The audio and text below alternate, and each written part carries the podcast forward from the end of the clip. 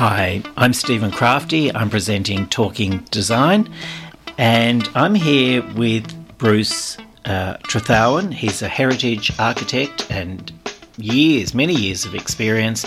And really, when you think of heritage in Melbourne, he's one of the names that regularly pops up in conversation. Welcome to the program. Mm, thank you, Steve. Bruce, heritage is such a complex area. And when most people think of heritage buildings, they go back to Victorian times and say, oh, yes, but it's an old building. Um, and we need to look after buildings from our past. But increasingly, we have to look at 20th century buildings. How do you start going about looking at 20th century buildings or even buildings from the past? What makes something heritage and what makes something not so valuable? Mm, that's it's, a, it's an interesting question. I think the way you start to look at heritage is trying to disseminate the knowledge that architecture has evolved over time, and generally that's done in terms of putting a style onto a particular um, series of buildings, and maybe that style equates to a period, or maybe it, it, equates to a more more idealistic aspect that is perhaps perpetuated over a number of decades. Um, so we might talk about modernism um, as a particular. It, it is a particular style, and it, I guess it, it started in, in Melbourne, for instance, in the 1950s, uh, though there are, are, are several precursors. Like and Tesperania. Yes, well, an early modernist. You could call him an early modernist, and then you move through to modernism. People are sort of almost reviving it now but it's a more it's a different it's got a different take to it than perhaps it did in that golden period of the of the 1950s and early 1960s and then you you actually have to then take that take that style and say well what multi-story office buildings were built in that period in that style? So you then have a whole uh, grab bag of examples some of which exist some of which are demolished and then you say, well, these these are within that grab bag of demolished and um, demolished and existing buildings. These are the best examples because, and you've got to be able to put a because. And what is the because? Is it is it that add-on or that argument because it's unique in style, unique in the construction, the way it was built, unique in terms of cultural significance, who lived there. Does that play into it or not mm. so much? Well, the first word you've got to not use is unique because it's a very difficult word to use when you're arguing against a barrister, for instance, because it means there's only one of one of it. And is that the case in some instances? Uh, it, in in rare instances, it is the case, but it's it's um, so you've got to say it's important because, and then it'd be put caught in because it's, it's, for the examples that you've cited, um, and you've got to then have facts to back it up that it was designed by an important architect, like for instance Bates, Smart, McCutcheon, as they practiced at the time, uh, or it was associated with a particular organisation that was important in the evolution of the Australia's economy, like BHP or Conzinc Rio Tinto um, or or it may be important um, purely on a, on a on an aesthetic basis for an architect who has actually grasped the importance of the style and applied it in a very refined way. Um, Bruce, who, who, who, I mean, look, you don't have to answer this question because you know you can't play favouritisms. But if you reflect on the 20th century or early 20th century or even late, late 20th century into the 21st century. Who yes. are the architects in Melbourne that really stand out for you that, you know, if you come across these people's work, you need to stand back and just take it in? Take it in. That's very interesting. Well, um, I, I, think that.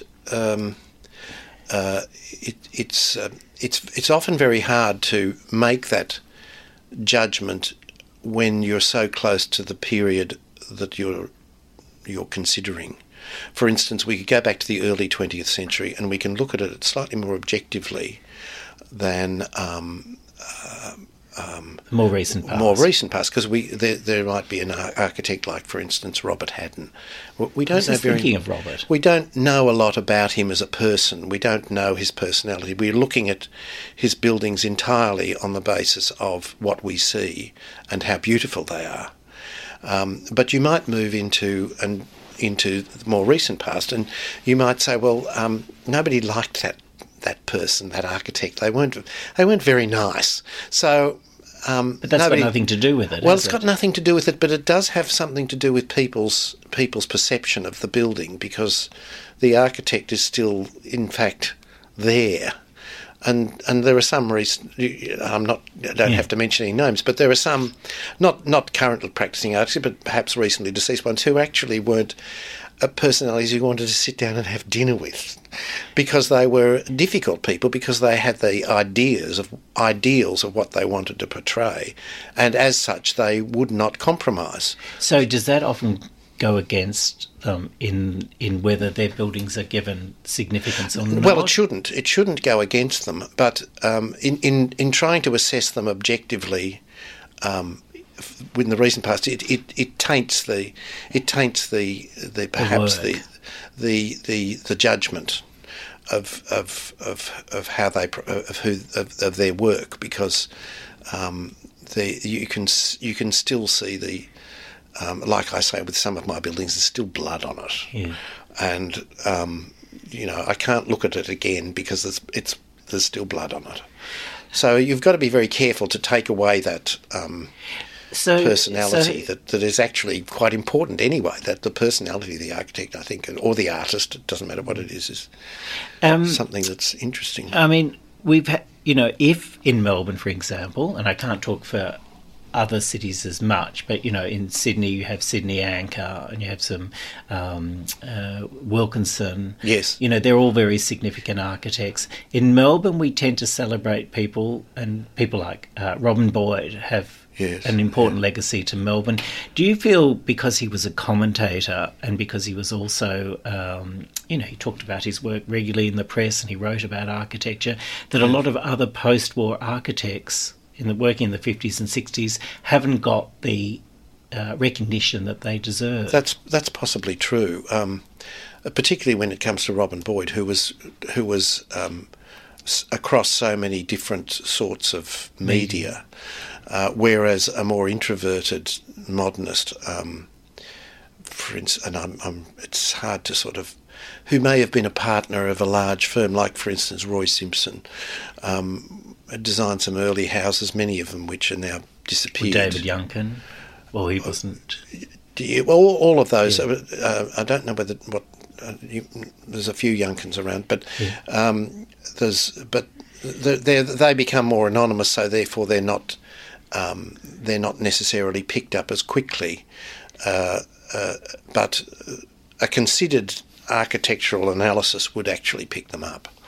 Um, but that requires a bit of experience and a bit of digging too.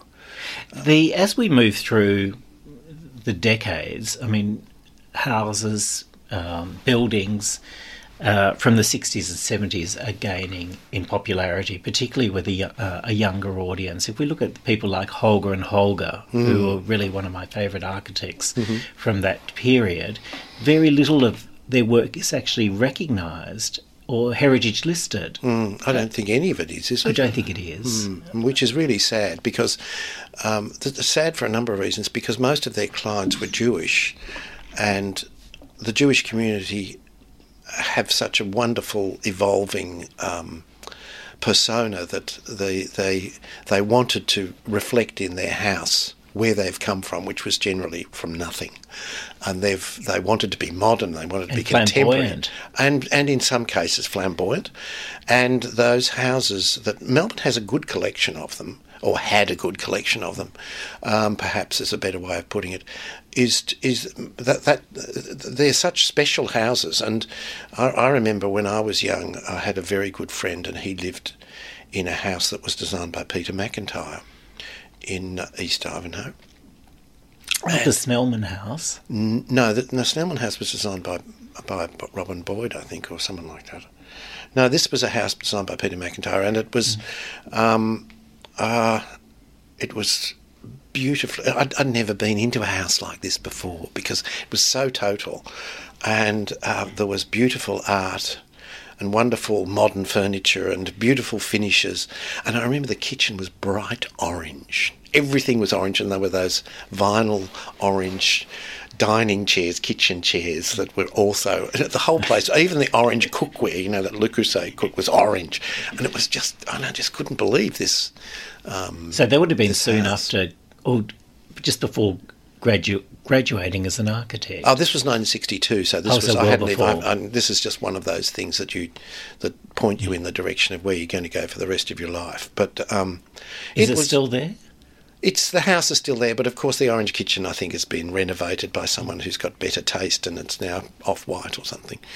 Um, so that's the, those distinctive things have gone, and the same for Holger and Holger. They, their interiors were very were fanciful, as you know, fanciful and and, and took you away. Exquisite, uh, in, exquisite, but they took you away. They were just they were fantastically crazy uh, because there were people who wanted to be out there and do things. You said, I think we were discussing one house, and it used to have a retractable ballroom. Yeah, ball, well, a big entertaining room. Well, they probably didn't have doors, and it, and you had a retractable roof, and so mm. the guests could actually see the sky while yes, they were dancing. Yeah, yeah. Which perhaps people don't entertain these days, particularly given COVID. Yes, yes. but you know, in the sixties and mm. seventies, mm. entertaining was really done at home on the big scale, mm, and it was mm, quite mm, extraordinary. The other thing I was going to ask you, Bruce, when you're looking at at houses and you must get called on all the time, and not just houses, buildings. The approach to, to actually look at a heritage building, once it is given heritage status and you're asked to come in, or, you know, because you do contemporary work as well, there seems to be a bit of a, a muddied approach. There's that um, very uh, the Burra Charter, for example, mm-hmm. states that you have to do a clear separation between the old and new. Mm-hmm. But sometimes that's actually quite jarring and doesn't work. Mm-hmm. And how do you go about not doing that, or you, is that just the approach and that's the only way? Or can you offer another option like making it a bit blurred so you actually don't know where the new and the old start? You don't want to reproduce what's been there, but you don't want this sharp division either. Or is it just you have to follow the Burra Charter and that is? Mm, well, there's there's uh, architect, architects all have their way of wanting to do things, and then you get that overlay of heritage that says, "I'm sorry, you can't demolish this house; you have to keep it." Um, and then you get to this business of facades and whatever, and um, and if a building is highly significant, then you're actually talking about the interior as well. But for most heritage buildings, sadly, it's just the facade. It's just it's almost because the the the controls come through planning. It's just what you look at from the street. So it's, so it's that's a bit disappointing. It's well, it's a very facile way of retaining. Um, Is Australia heritage. lagging in that area? Um, I think so. I think so, and I'm I'm hoping that uh, recent. It, it's it's lagging because of the whole planning um, and heritage legislation that that isn't that could be applied rigorously, but uh, over a number of years hasn't been applied as rigorously perhaps as it could be. And I think we're starting to see a bit of a turn away from from that more lackadaisical approach to heritage, where uh, to to something that's a little bit more meaningful than just keeping a facade uh, which applies very, which, and it's terribly important when you look at a lot of 20th century design because there were a 20th century house was very often a, a place where you lived, and it wasn't just sort of there's the front sitting rooms and there's the kitchen and there's the maid's room and you get finally get out the dunny out the back. It was all integrated into an open plan or a, a lifestyle. And if you keep the facade of that, you've actually only keeping well, you're not keeping anything about what it's actually, the whole ethos of the house is about. I mean, it's almost better to pull it down, isn't it? Well, um, it's kind of a sore memory. It, it, it can be a sore memory, but I don't think it's better to pull it down in a way because um, at least you've got something physical there. And before things are pulled down, though, they should be recorded. Um, and we were talking, uh, you, you, and I remember a, a Holger and Holger house that I think you did an article way back in for the, Wallpaper magazine in the seventies, yeah. and fortunately. Uh, you had a photographer who photo- photographed the whole interior beautifully, and the interior's gone, but the house is still there. So you can actually go back and yeah. uh, you won't necessarily put it back together because it was so bizarre you couldn't ever re- well, reproduce. that's my next question, Bruce. Is when how, how often does it happen with you or with your clients? They buy um, a heritage house, it could be listed or not listed, and then they say, Look, Bruce, or one of your team say, mm. Look, we actually want to restore it back to the way it was. Mm. Does that often happen, or is it just not really? It doesn't happen with houses um, because houses are. Um, uh, there's very few people who want to live in a Victorian house like the Victorians did.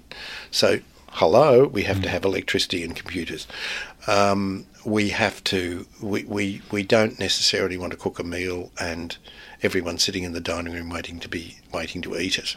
So there's a whole lifestyle thing about Victorian houses that that you just can't. But when we did the Regent Theatre, for instance, there's another there's an, another um, deg- another extreme, but the Plaza Cinema uh, or the Plaza Ballroom, as it originally was, had been completely gutted by the City of Melbourne when they built the City Square.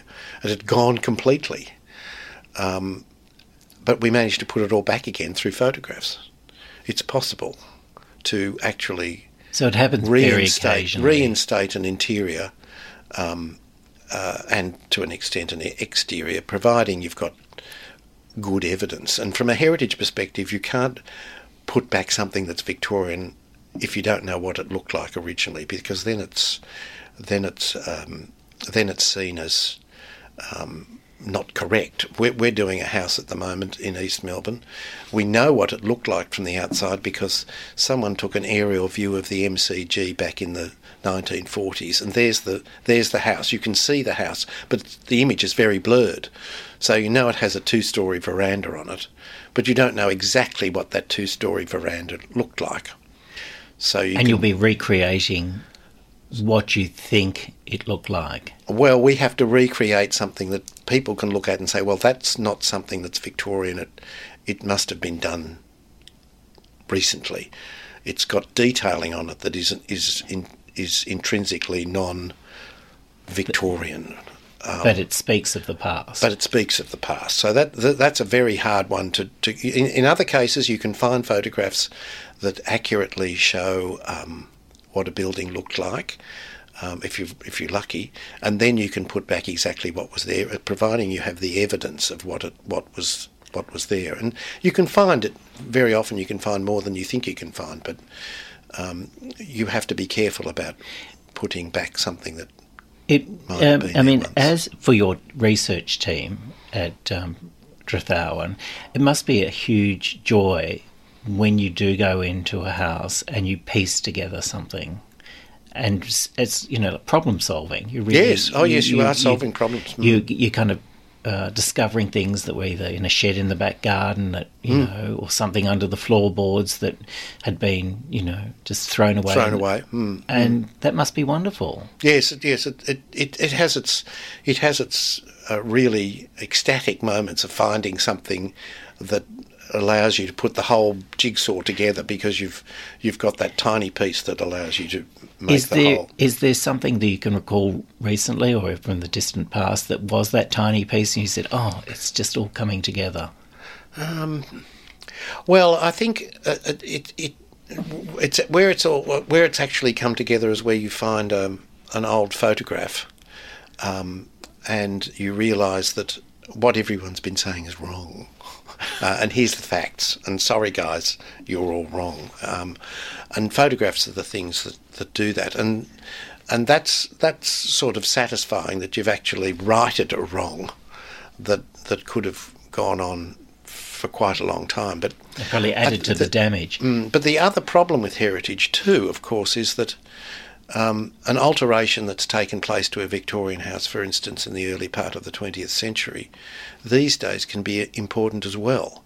So, by taking away that alteration, you're actually taking away the history of the building. So you'd like to see things read through history, a bit like layering yes, past. And yes. if that if that addition was by a significant architect, then that becomes part of the story, the heritage story. Yes, and shouldn't be taken away, which which yeah. can be which some and, and, others, for some people, might find that a bit difficult. That it's a Victorian house, but yes, it's been altered in the early part of the 20th century, and so we can't take it back to the Victorian house because these alterations are actually quite important. Like at Bishopscourt, for instance, Bishopscourt's one of the oldest Italianate houses in um, Melbourne and it had an extensive series of uh, dining rooms, etc., that was demolished, and they put a Queen Anne wing on the side of the building. So you've got this this house that's got two, it's built in two styles, and people say, "Oh, let's let's demolish the old bit and the, the red brick stuff and and make it all what it was." But of course, that's that's taking away a huge slab of history and and is not not perhaps the way it should be. You mentioned um, Bruce just prior to sitting down that you know, there's there's the 80s is strong, but only certain parts of that post Memphis or that Memphis period in the early 80s was is kind of experienced a bit of a revival. Who are the architects we should be looking out for, or you don't want to commit to that? Well, no, there there are who there is are... people from the more recent past that you think they mightn't be recognised or mainstream now, but you mm. kind of see mm. their work and you think, oh, they need to be looked after. Uh, well, it's it's very hard for that style because a lot of those examples have already been gone. They've either gone because it was a different time in the 80s. We, we were moving in a different time and place. Um, a, a, lot of them have gone, and a lot of them um, are, are perhaps in a stage where they're not loved. Uh, there's the um, uh, there's a school way out in the Melton Melton Way by. Um, um, Daryl Jackson? No, no, no, no. It's it's it's by. Um, uh, I can't recall his name, but it's quite a postmodern sort of complex of buildings. It's on the Heritage Register. And Daryl did some. Daryl Jackson did some. Had a little postmodern phase, and his offices in Melbourne were really sort of quite postmodern in, up there in Little Bourke Street. And his initial his initial approach to the Melbourne Business School is only the it's only the gossamer is there because it was actually all pink, and now the and light blues and that, that sort of palette of colours, and they've all been. Um, glossed glossed over. And we worked, I worked on One Collins Street um, with Denton Corker Marshall, and going back to that period, you can see there's postmodern aspects in in. In, in that building too, and that was at one stage we were going to have that building pink as well. Until I recall Barrie said, "Look, Bruce, what colour you, what colour are we going to do the heritage buildings that we're keeping?" I said, "They're going to be grey, Barrie." He said, "Let's do the, let's do the multi-story building in grey." Rather than pink. Well, I think it'd be better if it was in grey, um, which which shows his sensitivity because he was actually doing something that worked from the, the side. But um, but it also probably if it was pink, it would have been greyed out a long time ago anyway. But um, yeah, so there are there are little little snippets of of really quite interesting um, postmodernism uh, around, but you, you've they're, they're, becoming less and less. And but also there wasn't there wasn't a lot going on in Melbourne yeah. in that period either. The, the the the early 1980s was a pretty pretty austere time. Recession. Yeah, it was an austere time. I mean, Collins Place had just been finished, and otherwise Collins Street was was was not what it is today. Um, the Conzinc Rio Tinto building mm. was still there, and that went when they uh, built 101. When you see um, people doing the wrong thing. So, for instance, a client rings you up and you inspect it, and they've already hoed into something. How does it make you feel? Well, these days I think. Um, or you think people are more savvy? People are a little bit more. Um, more circumspect about what they do. They don't. They don't venture off and demolish without really looking around and saying, um, uh, can I do that? I mean, I think the the planning legislation has stopped that uh, significantly. So, um, and so we have to tell them, no, you can't demolish it because it's got protection. You can keep the first two rooms, and then you can do your modern addition on the back or something like that. But um, they have to know that at the beginning, because otherwise it's going to cost them time and money. And, and it's probably better for when people are buying certain properties if if if it's that significant and they want to do something really different, it's probably not right for them. It's not right for them. They should exactly. Mm. move it on, move on, and say, "Look, I, I won't buy that property or touch it. It's just not going to Find something It's not going to work for me." Mm, And Find uh, something else. um, but look, it's it's a great area. I mean, it's something I've been interested in for years. Well, Stephen, you're a pioneer well, of I love design. well, well, I Yeah. love I I love going through old houses and seeing the the pleasure people get from the history Mm. um, of the house and and how it evolved and the, the stories behind it. Mm. I mean, I just covered a house for a magazine in in in New South Wales in Bellevue Hill. And you know the stories. It was the owner was on his honeymoon, and so the lead light was featured hearts Mm. everywhere, and that already speaks to you, and you feel like that's part of the architecture. Mm, It's not hard. It's not hard if someone has the sensitivity, as you obviously Yeah. have, to walk into a house and start seeing the story. Um, but it also takes an imagination to sort of make the story. Um, people and to build on it. Mm, to build on a story, and uh, even even a humble miner's cottage, you can walk into and you can see the hardship um, that people were living in, in sort of the back blocks of Ballarat or Bendigo. So to put in a glitzy kitchen is not going to be kind of right. Well, it's not, but you know, we can't keep every miner's cottage. So, and and they're very fragile pieces of pieces of construction anyway. Mostly constructed of timber and solid bricks, and you know, um, so that the stories sh- can be told. The heritage can survive, but the buildings don't necessarily have to survive with it. Without photographs, without the documentation that gives you the idea of what the house might have looked like, these photographs actually also give you uh, an appreciation of what was li- life was like and how people lived and worked at the time. Well, um, Bruce, look, thanks so much for coming onto the program. I could spend the whole afternoon talking about heritage and older buildings, but I can't. Um, but look, thanks so much for coming onto the program. Mm, thank you, Stephen. It's always a pleasure to talk to you. You've been listening to Stephen Crafti. Talking Design is produced by RMIT University and brought to you in partnership with Melbourne City Council. If you'd like to stay up to date with all things Talking Design, be sure to follow us on Instagram and Twitter at Talking Design underscore.